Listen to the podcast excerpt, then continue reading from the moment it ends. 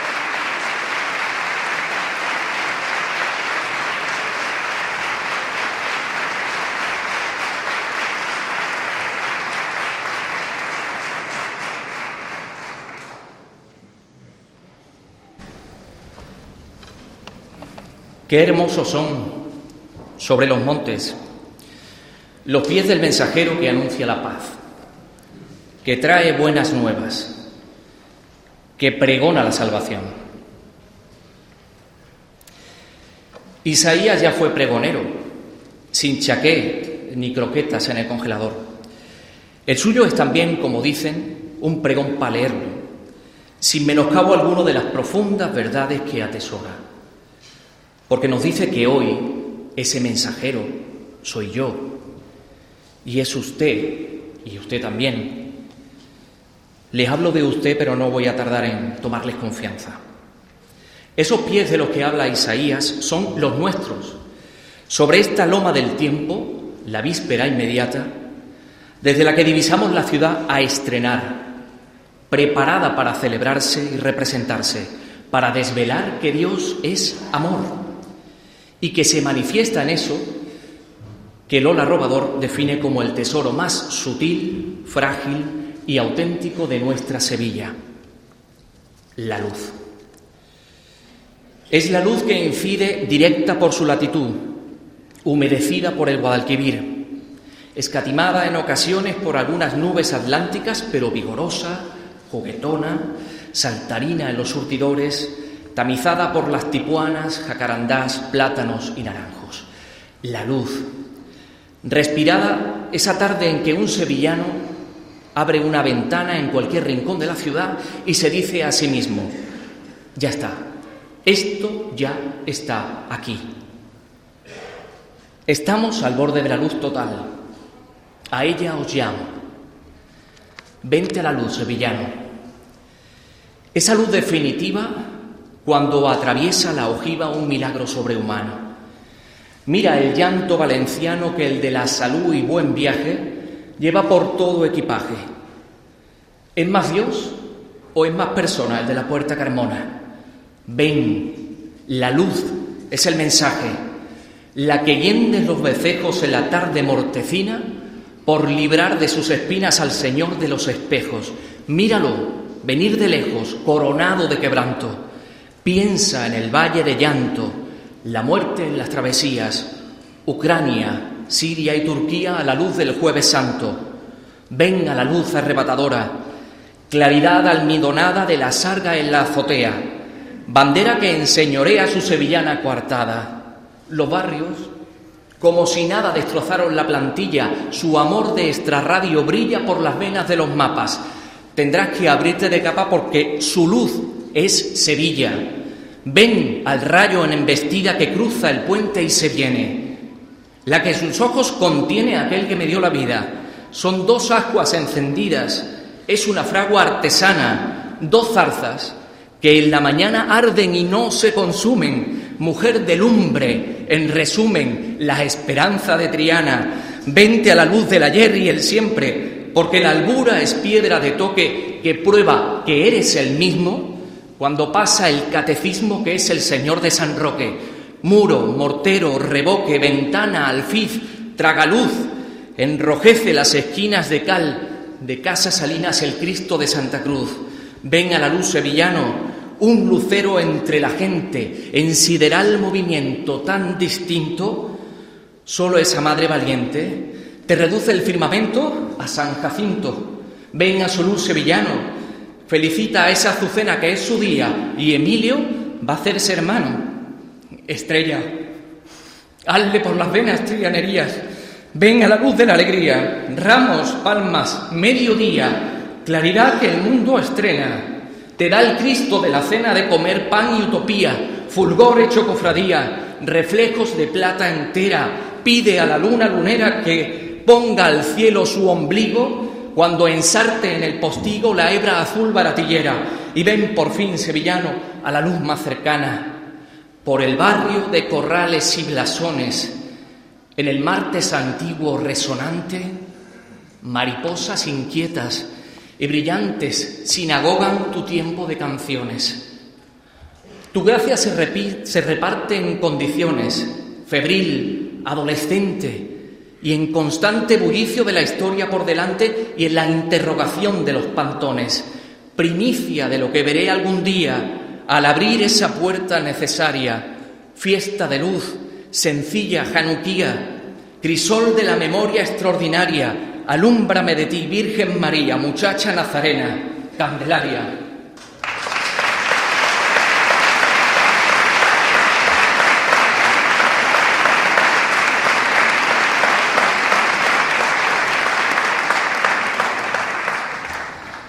Excelentísimo y reverendísimo arzobispo emérito, querido don Juan José, señor párroco de Santa María y San Nicolás, Miguel Ángel Núñez, señor viceconsejero de Cultura, Víctor Manuel González, senador por Sevilla, José Luis Sanz, director del área de fiestas mayores, Carlos García Lara, hermano mayor y junta de gobierno de la Candelaria, excelentísimo señor medalla de Andalucía, Carlos Herrera Cruzet, queridos pregoneros y pregonera, y pregoneros y pregoneras también de este pregón del cofrade, entre ellos mi presentador. Gracias enormes, Adolfo, por esa laudatio tan, tan preciosa. Muchas gracias de corazón. Sevillanos todos, hijos de la luz, privilegiados por esa afiliación con lo cara que está la luz. Me suspenderán los expertos en protocolo porque he dejado en el último lugar a la autoridad más relevante de todas cuantas serán hoy cita aquí y a quien procede pedir la venia. Nuestro Padre Jesús de la Salud. Recordarás, Señor, aquella noche tórrida de julio de 1922. Pasarían poco más de las once. Aún había cierto murmullo de vida, de vida en los kioscos hacia la puerta de la carne y se colaba por la calle San José la cadencia lejana de un pianillo. Un jazmín y una dama de noche, plantados en grandes latas de conserva, transminaban sus aromas desde el corral del trompero. Emilio, el sacristán de San Nicolás, aún no se había acostado cuando sonaron tintineos apremiantes de campanilla en la puerta de su vivienda, contigua a este templo, en la plaza que lleva el nombre del recordado Ramón Ibarra José. El sacristán salió al patinillo y recorrió ese pasaje hasta la puerta. Cuando la abrió, encontró deshecho a José Ruiz Escamilla, Pepe el planeta. ¿Pero qué pasa, Pepe? La niña que, no se recupera de la, de calentura, que, que dicen los médicos que ya no hay nada que hacer, solo esperar. Emilio entendió y le invitó a entrar por el angosto corredor. Pasaron junto a la que dio nombre a la Cuesta del Rosario y accedieron a este templo casi completamente a oscuras, donde tú les esperabas. Solo unas mariposas de aceite encendidas en el suelo señalaban el lugar de la reja tras la cual estaba Señor de Salud. El planeta se arrodilló, lloró y rezó. Ya sabemos todos que le concebiste la salud de la pequeña Pepita. Y dicen que esa sanación dio origen a esta corporación, aunque no sea cierto. Mas en vero eventrovato. También dicen, Señor de la salud, que hemos dejado de creer en ti como creía Pepe Planeta, que ahora Dios es el Big Data o la inteligencia artificial, el diseño del espacio, los superalimentos o cualquier otra ocurrencia. Pero hoy muchos seguimos buscándote, como te busca Carlos, tu prioste, a quien va dedicado este pregón. Como te ha buscado y te ha encontrado la Hermandad de Santa Marta ante los escombros de un pueblo masacrado y como te busco yo, después de creer y descreer, y de que la duda volviera a dejarme varado en esta orilla de la fe. Te busco en tu brevedad, te busco en la letra pequeña, en la voz que sigue resonando desde el brocal del tiempo, llamando, inquiriendo, emocionando con palabras de vida eterna, componiendo una túnica de bienaventuranzas Dichosos los misericordiosos, los que trabajan, trabajan por la paz, los mansos, los que lloran, los que tienen hambre y sed de justicia. Así, tal cual, como te han plasmado Pablo y Cristian en su hermoso dibujo. Te busco, Señor, entre los hijos de la luz. Pregúntales aquello de, ¿y vosotros? ¿Quién decís que soy yo? Te contestarán como, Pedro, tú eres el Hijo de Dios vivo, pero a su modo, en el terreno de la exageración andaluza. Te dirán, tú eres Jesús de la salud, como dicen los candelarios, y la gente de San Bernardo, los de los gitanos o la carretería.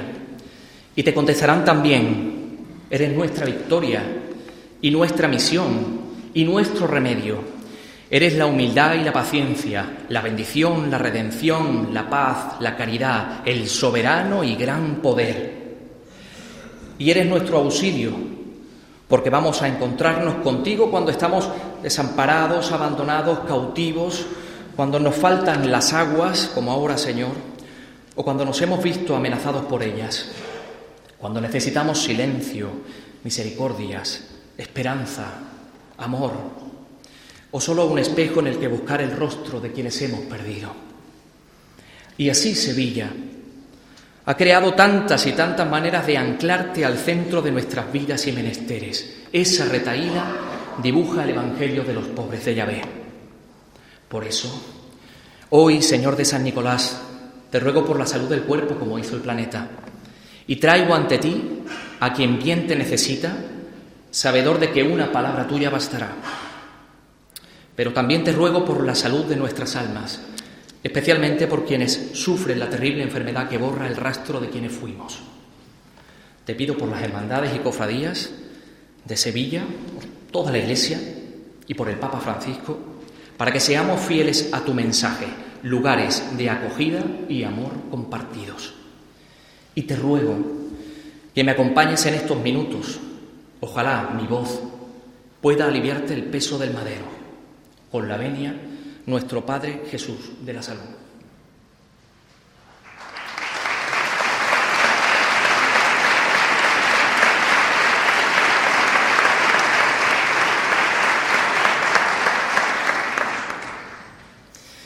Sí, hijos de la luz, personas con distintas maneras de entender el mundo y capacidades siempre han encontrado en las hermandades y cofradías los brazos abiertos del franciscano Cristo del Buen Fin. Con todo, nos costó, y mucho, que la mujer se incorporara a este mundo en igualdad de condiciones con los hombres. Han pasado poco más de 20 años. Permitidme que subraye hoy y aquí el destacadísimo papel de la Candelaria en esa conquista en la que se fajaron nuestros pastores, Amigo y Asenjo. Prueba de ello es que esta Junta de Gobierno es la que hoy tiene mayor representación femenina y aquí están Aurora, Fátima, Maribel, Ana, Marían o Laura y tantas y tantas otras apostando por la igualdad de verdad. Así que, con todos los perejiles preceptivos, gracias por hacernos mejores, real, imperial, ilustre y fervorosa hermandad del Santísimo Sacramento, ánimas benditas, Nuestra Señora del Subterráneo y Cofradía de Nazarenos de nuestro Padre Jesús de la Salud, María Santísima de la Candelaria y Señor San Nicolás de Bari. Abrieron ese camino de la igualdad otras mujeres legendarias, porque pienso en las cigarreras y me las imagino como Ruth, como, como Esther, como Abigail, Así tuvo que ser Baldomera Sánchez, la famosa cigarrera que en 1931 sacaba a su nieto en la procesión con la tuniquita de cola, momento que fue inmortalizado y cuya intrahistoria hemos conocido recientemente. La cigarrera era, como se dice en mi pueblo, una mujer mujer. Cigarrera sevillana, del arrojo en las hechuras, flor de la manufactura del tabaco de La Habana. Si en Cuba el cabildo hermana a los negritos aseres. Aquí en Sevilla tú eres valedora de la gloria, tu virgen de la victoria entre todas las mujeres. Permitidme, hijos de la luz, plantear algunas reflexiones sobre el cofrade masculino no marcado. De alguna manera, cofrades somos todos y, bueno, y ninguno. El cofrade es uno con su hermandad. Elementos como cierta, inclinación a la guasa, quizá una forma de peinarse, y hasta una manera de, abrir las aletillas de la nariz como si olfateara algo desagradable, pues pueden pasar a englobar una categoría generalizante. Y así podemos decir, este tipo o tipa tiene cara de ser de Jesús despojado, o de San Gonzalo, o de San Isidoro, o de los panaderos, etc. Sin ellos, sin los cofrades, nada de lo que se va a producir sería posible. Miradlo, hijos de la luz, con ojos nuevos ¿Seríamos capaces de calcular las horas y horas de trabajo que supone todo esto que nos rodea? Traer y montar estos dos magníficos pasos, después, por supuesto, de limpiarlos minuciosamente, cada guardabrisas, candelabro, los recovecos de la madera tallada o de la plata repujada, subir a las imágenes, fundirles la cera y no de cualquier, de cualquier modo, sembrarlos de flores, preparar ese maravilloso altar de insignias, acometer el repato de papeletas de sitio, por no hablar de los cultos anteriores, eh, con sus magníficas arquitecturas de cera, o de la organización primorosa de este mismo pregón. En una sociedad volcada en el valor crematístico de lo supuestamente útil, ¿dónde ponemos la extraordinaria muestra de generosidad de los cofrades entregados a estos quehaceres sin esperar nada a cambio? Pues ahí queda eso. Los cofrades son diversos también en función del grado de compromiso. El paradigma de la entrega total lo podría encarnar nuestro Vito, que lleva toda su vida trabajando por la hermandad y nunca ha ostentado responsabilidad alguna. Solo a él le serían atribuibles los versos de aquel pregonero, se va un hermano mayor y viene otro, pero él siempre se queda.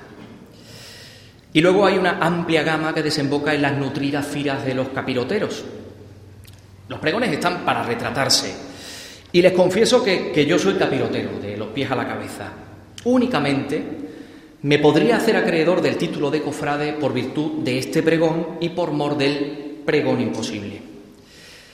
Dicho sea de paso, eso del pregón imposible tenía como inspiración las genialidades que Garmendia esbozaba sobre las barras de los bares por esta misma feligresía, versos que entrañaban ese sentido homenaje a la cocina de Cuaresma. To be or not to be, that is the question.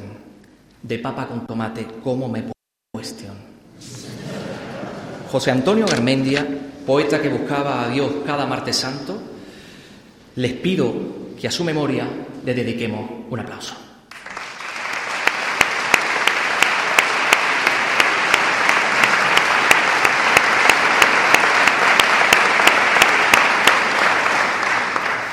Bueno, volvamos al pregón imposible. Fue mi maestro Fran López de Vaz, a quien tanto debo, quien me hizo el encarguito de parodiar algunas rimas pregoneras después de intentar endiñarle esta tarea sin éxito al gran Caro Romero, dicho sea de paso. Se trataba de tomar la carcasa de esos poemas para vehicular en ellos otros mensajes más prosaicos. El resultado de esa reprogramación era simpático en ocasiones, grotesco a veces, Hablaban de cosas tales como la canina de San Gregorio de los ingleses, el furor coronatorio de nuestro inolvidable cardenal, un supuesto ramalazo trianero de Camila Parker Bowles. Incluso tuvo su sitio una entrañable señora que decidió montar una exposición doméstica en la que igual exhibía la bola de cera de la niña que la faja que iba a estrenar el domingo de Ramos. Pregones imposibles, todos ellos, que no pretendieron nunca vilipendiar a nadie por lo que esta ocasión la pintan calva para pedir público perdón a quienes en algún momento pudieron sentirse ofendidos por mis palabras. Seguro estoy, en cualquier caso, de que en la Semana Santa odierna encontrarán ocasiones de mayor fuste para el cabreo, pero ahí, ahí no vamos a entrar. Pues bien, de todos los que escuchaban aquellos pregones imposibles, hubo un incondicional al que debo yo ese carnet de cofrade, aunque yo sea un cofrade, como ya he dicho, tres al cuarto. Era un capataz de pelo cano que tuvo como mayor honor de su vida haber guiado los pasos de la esperanza macarena. Luis León, retirado ya del martillo, participaba habitualmente y de forma activa en aquellas tertulias del llamador entre tachuelas, silenciosos, baratilleros y gregorinos. Escucharles era para mí como, como darse un paseíto con Aristóteles y sus secuaces por el bosque Licaón. Ahí se aprendía de cofradía, mucho, mucho, mucho, y hasta se desaprendía. El propio León insistía en que las bambalinas solo están en los teatros y las revirás, las dan los barcos y no los pasos. León, paso andado, paso ganado, me jaleaba con brío y con brío macareno esos pregones imposibles y a mí me suscitaba una mijita de rubor español. Y argumentaba sus elogios, del todo inmerecidos, con una coletilla. Es que este tío es un cofrade. Nos dejó hace unos años. Antes nos había asegurado que si llegaba al cielo y la Virgen no tenía la cara de la que está en San Gil, cogía el petate y se volvía. El hecho es que por aquí nadie lo ha vuelto a ver más.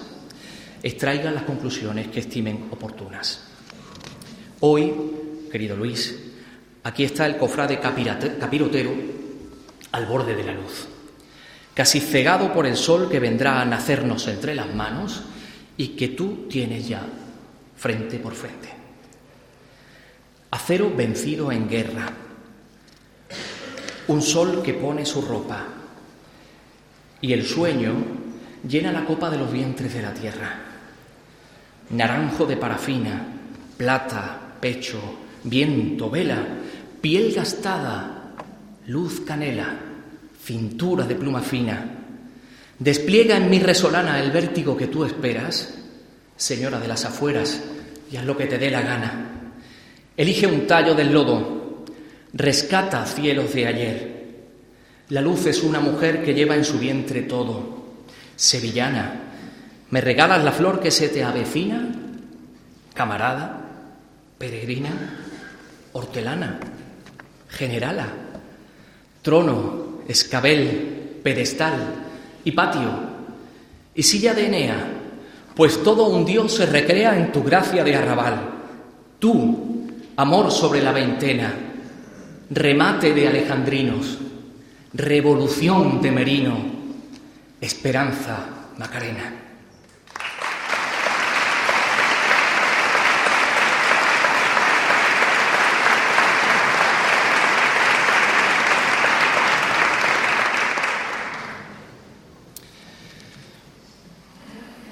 Bueno, otra forma de hacer radio llegó a la Semana Santa en los 90 del pasado siglo para propiciar un modelo distinto de participar en la celebración. Su inmediatez desde entonces cumple una función extraordinaria para quienes sacan, sacamos las cofradías, para quienes salen a contemplarlas e incluso para quienes pretenden evitarlas. Espero sinceramente que no sean pocos con el cuadro que tenemos. A esos grupos habría que añadir el de los que se retiran a casa para seguir desde la cama y por la radio las recogidas más tardías ya entre la vigilia y el sueño. ¿Y, qué escuchan? Pues ya saben, descripciones, narraciones, sonidos, sonidos, algunos muy, muy sutiles. Cómo cae la cera sobre la calle Franco Socuna cuando pasa el silencio. A veces hasta el frufru del Ruán o la cucharilla rebañando hasta el fondo de la naveta esos granos multicolores y hebras del incienso. La madera que cruje al asentarse una canastilla con siglos de materialidad, las campanillas de los guiones, los zancos que se retiran y caen brillantes como copas en el silencio expectante de una entrada. El rechinar de la goma de las zapatillas de los costaleros sobre el mármol, el chirrido de las puertas que sabiamente el sacristán ha dejado de engrasar desde hace un mes solo para la radio. Y hay otros sonidos más evidentes, aquello tan teatral de ¿quién va? La hermandad de tal y cual que regresa a su casa. Hasta, bueno, hasta un anónimo nazareno de la Candelaria que se solía acercar de improviso al micro para saludar al también pregonero Luis Vara que está aquí presente. Por supuesto, también se escuchan las marchas de formaciones como esta magnífica banda de la Cruz Roja, a quien agradezco de corazón su participación y cuyo cascabeleo no admite comparación alguna. Gracias.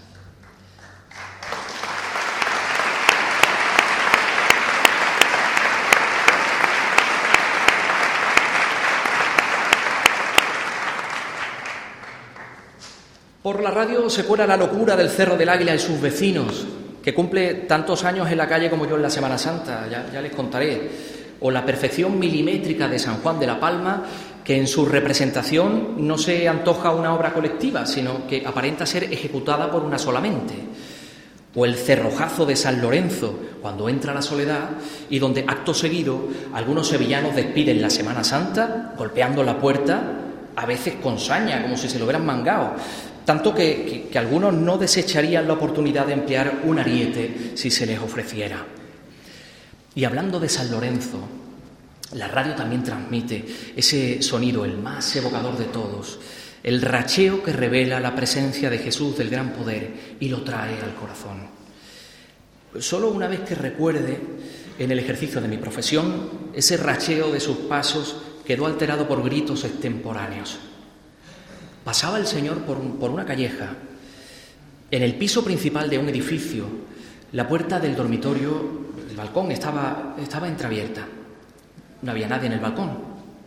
Y comenzaron a sonar esos insultos perfectamente entendibles en el mutismo de la calle repleta. No se escucharon por la radio porque en ese momento no estaba yo en directo. Los policías buscaban el origen de aquello. Yo sabía quién era el responsable. Un hombre dotadísimo de talento que otra noche más estaba perdido en el laberinto atroz del alcohol. Me figuro que Jesús incorporó a su cruz todo aquello que el otro le decía, exactamente igual que hace dos mil años en la calle de la amargura. E imaginé que el gran poder sabía del dolor, de la frustración y del rencor que habían originado todos esos gritos. Y nada más. El Señor pasó dejando su aroma de perdón. En fin, los sonidos, las narraciones, y las descripciones que nos acercan la Semana Santa a través de la radio. Lo difuso y, lo concreto, la llamada del capataz o el faldoneo pertinaz del palio de oro, Loreto, el motismo y el respeto que resuena en mi interior, el grito agua aquí, agua oh, y un dulce batiburrillo cuando bajan los chiquillos la rampa del Salvador, percutiendo en los varales rosarios de Montesión Jesús, por tu transmisión, entrando en los hospitales, lágrimas descomunales por un chaparrón traidor y el cuadro multicolor de una banda que se aleja y que te sirve en bandeja la radio. Donde mejor, modestia aparte, no es dolo ni, ni hojana o mentirijilla. Como decía la padilla, dame más cable, Manolo, más cable, que va Dios solo y sin nadie en derredor.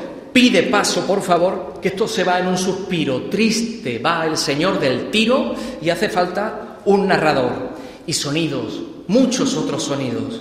Algún motete lejano, el crujir de la madera, los golpes en la filiera de cirios de los hermanos, ese vaivén tan ufano de este palio en su esplendor, el chirrido y el temblor de un candelabro de cola, la sobriedad española del tañer del muñidor la tensión de una, de una maroma, la respuesta del patero, el golpe del pertiguero con su contera de goma, carbón que expide su aroma, el esfuerzo agotador que se expresa en un rumor y este amor por mi garganta. Viva la Semana Santa a golpe de llamador.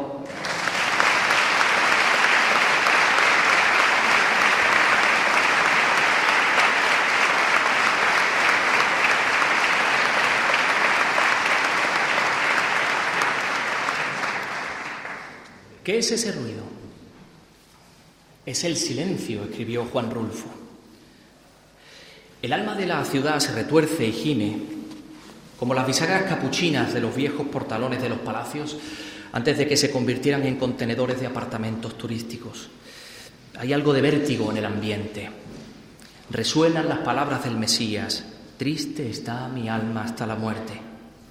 Y en las calles se mezclan las gentes más variopintas, Saber llegar al lugar, al lugar deseado, es una capacidad que desarrollan de forma natural los pocos sevillanos que viven o frecuentan las zonas en las que las cofradías han tejido la invisible tela de sus influencias.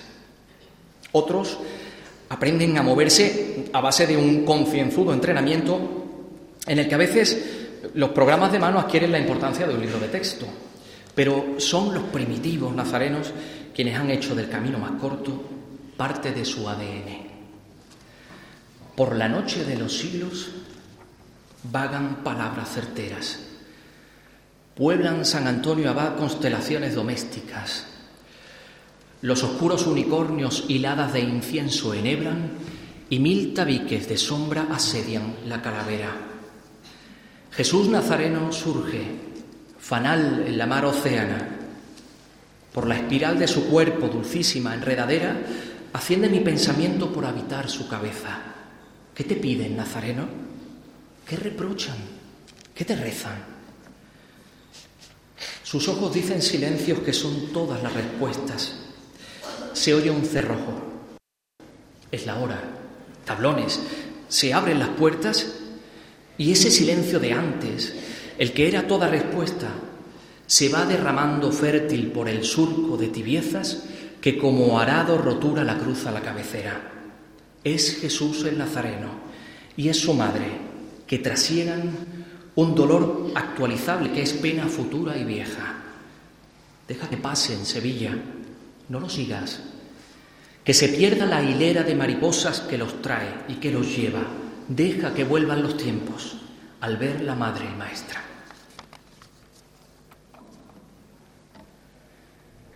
Principios de febrero de 1998. Hace tan solo unos días que ETA ha asesinado en la calle Don Remondo a Alberto Jiménez Becerril y a Ascensión García Ortiz. Los autores del vil atentado estaban en Sevilla aún. Calle Vírgenes, ahí al lado. Serán las tres de la madrugada. El periodista Juan Teba, amenazado por la banda terrorista, sale de su vivienda. Esa misma desde la que eh, precisamente brota cada madrugada un borbollón de nazarenos del silencio. Pero ahora Teba se dirige a Canal Sur Radio a preparar el informativo matinal. Hace frío y hay una niebla no demasiado densa. Del portal al lugar donde tiene aparcado el coche hay tan solo unos metros. La calle parece estar absolutamente vacía. Parece. Teba percibe que alguien le sigue. Siente según sus propias palabras, un siniestro soplo en la nuca. La muerte, aquella madrugada, podría responder al nombre de Maite Pedrosa, miembro del Comando Andalucía. Teba se vuelve y se enfrenta a ella. La terrorista huye. Sevillanos. La luz toma sentido los aledaños de la oscuridad. Vosotros también salís a la calle en Semana Santa para recordar que estamos hechos de polvo y agua, que somos frágiles, que no conocemos ni el día ni la hora. En la misma frontera del azogue gastado de los espejos está el cachorro, al que los trianeros rezan, claro, e incluso toman como referencia para ejemplificar el estado de gravedad de cualquier enfermo. Cuando en Triana alguien comenta que eh, tal o cual persona se le ha puesto la cara del cachorro, ya todos sabemos qué quiere decir exactamente. El Cristo de la expiración es el vértice absoluto, la esquina donde dan la vuelta todas las inmanencias, la catástrofe a la que da voz su paño impelido por la ventolera. Cuando lo veamos en la calle, terrible, asomando su aliento sobre los escombros de sí mismo, el reloj de madero ennegrecido marcará su propia hora sobre el Gólgota. Él irá, asustado e inocente, preparado para ser despojo o carroña, perdiendo la vida siempre, ganando la muerte siempre, permitiendo a su nombre de animalillo vulnerable que salve el Guadalquivir de los gerundios. Solo un candor asustado asomándose al abismo, tras preguntar a Dios mismo que por qué lo ha abandonado. Jesucristo entreverado, tus ojos, color lebrillo, gritan un amor sencillo que es tu testamento entero, todopoderoso, pero te llaman como a un perrillo. Mientras Dios cruza el puente, detenido en el shakespeariano dilema, al otro lado del río, cuatro moscas del vino dibujan sus obstinados prismas en un zaguán. Allí, un par de costaleros se fajan el uno al otro antes de que la vieja hermandad de los toneleros saque su elegante cortejo al arrabal de la carretería. Porque he aquí que en Sevilla el dolor y la muerte son bellos. Aunque les admita que la canina no es precisamente Mónica Bellucci o David, David Candy. Belleza como la de pasión o la buena muerte de la universidad. Pero es que la contemplación de esa belleza, que es otra manera de rezar, viene condicionada por las jornadas que se van acumulando. En algún otro Viernes Santo de finales de los 50, José Ariza Mancera le habrá dicho a su hijo Rafael a la hora convenida para organizar la salida de la O, niño, vete ya por los corrales y ve despertando a la gente. Y el recordado Rafael tomaría el camino del Turruñuelo, lo más alejado de Triana, al corral de Mosquera de Figueroa, que echaron abajo en la pandemia para sacar del catre a la gente de los tejares, ringaos como estaban después de una corrida extenuante, el jueves santo en los caballos y la madrugada en la Macarena. Superhombres. Porque el Viernes Santo designa también a un estado de cansancio mental y físico y determina la manera en que percibimos esta patética jornada. Dios envuelto en su mortaja por la cuesta del Rosario. Cadencioso y rutinario, el muñidor lo aventaja. Dieciocho estrellas bajan para desvelar la escena. La noche de los cristales. Mortaja es hoy, no pañales, que lejos la Nochebuena. Total, que el Viernes Santo le deja a uno el cuerpo cortado, como decían los liantes del episodio que narra Núñez de Herrera. Vámonos de aquí, compadre. Resulta que es verdad que Dios se ha muerto.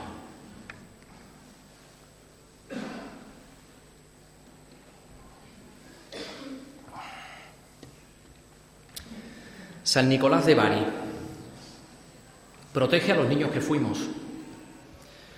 Les voy a hablar de uno de ellos, un preadolescente de esos patológicamente tímidos. 1989. Aquel año, sus padres decidieron permanecer en Sevilla para ver las cofradías y no marcharse al pueblo como hasta entonces tenían por costumbre. Allí, por cierto, el chiquillo ya había asomado la patita sacando entrañables procesiones como costalero dentro de un tambor de detergente. Antes que ser hijo de la luz, el niño era hijo de Lucil. El caso es que se quedaron en Sevilla. Aterrizaron como caídos del espacio en aquella puerta jerez a la que acababan de liberar del muro a casetones del metro. Era precisamente martes santo. Se estrenaba una nueva cofradía, venida de un barrio muy lejano, y arrancaban las transmisiones de Canal Sur Radio. Sin conocer bien cómo moverse por el centro enmarañado de cortejos, la lógica habitual llevó a aquella familia a encajarse donde poder ver bien una sarta considerable de cofradías sin necesidad de desplazamientos, esto es, la Plaza del Duque, por donde discurrían cortejos numerosos e indeterminados. Por eso, pensaba el Chávez aquel, era indignante que los nazarenos no portaran siquiera un cartelito como el de las representaciones nacionales en los Juegos Olímpicos, que indicara el nombre de la cofradía en cuestión y quizá su procedencia. De la misma manera, le resultaba escandalosa la extraordinaria profusión de pasos de palio y de dolorosas y de misterios muy concurridos, dado que en el pueblo teníamos que repartir el trabajo entre las dos únicas vírgenes que teníamos en plantilla, y a punto estuvimos de vestir al resucitado, de resucitado, al San Cristóbal de Olot, que salía todos los veranos de paseo sobre un Land Rover, cosas que por otra parte también han pasado en Sevilla. El chiquillo aquel quedó subyugado por la Semana Santa. Tomó el libro del padre Federico Gutiérrez CMF como única verdad revelada y aprendió a distinguir las dolorosas y los cristos por la inclinación de la cabeza, por la silueta de las coronas o potencias, por el nivel de plumeterío de los romanos que les acompañaban Luego ya llegarían pues las chaquetitas y las primeras salidas solitarias en la madrugada, todas esas cosas que ustedes ya saben muy bien. Evidentemente, el niño era quien hoy les habla. Quizá fuera la pasión del converso, la capacidad de tomar perspectiva, de verlo todo bajo una luz diferente y una extraña combinación de los astros, la que al final me llevó a contar las cofradías a través de la prensa, la televisión local y por último la radio. Pero ese niño, que fuimos yo y, tú y tú también, Salimos de nuevo a ver las cofradías a la calle esta Semana Santa. Sevilla ya había inventado el multiverso. Aquí mismo, el martes santo, regresará esta vieja collación la gente de los corrales de la calle Vírgenes, los del corral de las flores de la calle Dos Hermanas, los del corral del tío Gallina de Santa María la Blanca 29, gente de toda la vida, de San José, de Muñoz y Pavón, de Vidrio, de García Pérez, de Conde de Ibarra o de Lirio, donde vivía Enrique el Cojo, volverán, o sus hijos, o sus nietos. En la Semana Santa estaremos siempre todos los que fuimos y una vez que marchemos, nuestro recuerdo seguirá ligado a ella, como quizá el mío a este pregón con cuyo encargo tanto me ha honrado esta hermandad. Ahora que le veo ya los dos extremos a esta cuerda que llamamos vida, voy comprobando que el paso de los años comporta cierto grado de oscuridad y cada vez mayor. Pero siempre hay una lucecita encendida, por pequeña que sea, como esa de la teleasistencia de nuestros mayores. Es nuestra fe y es nuestra esperanza.